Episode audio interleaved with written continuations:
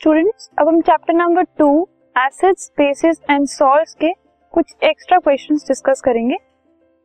पहला क्वेश्चन है write the colour change if the following indicators are treated with acids and bases कुछ indicators given है आपको methyl orange litmus red cabbage extract और phenolphthalein इसको जब एसिड्स और बेसिस से इन सबको अगर हम ट्रीट करें तो कलर चेंज क्या होगा ये हमें बताना है।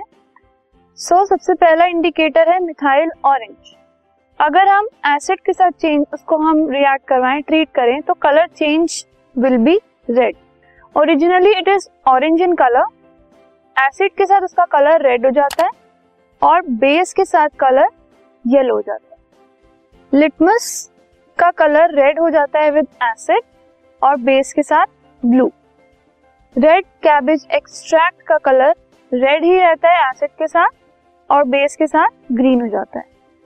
फिनॉक्सिलिन इज़ ओरिजिनली कलरलेस और एसिड के साथ वो कलरलेस ही रहता है.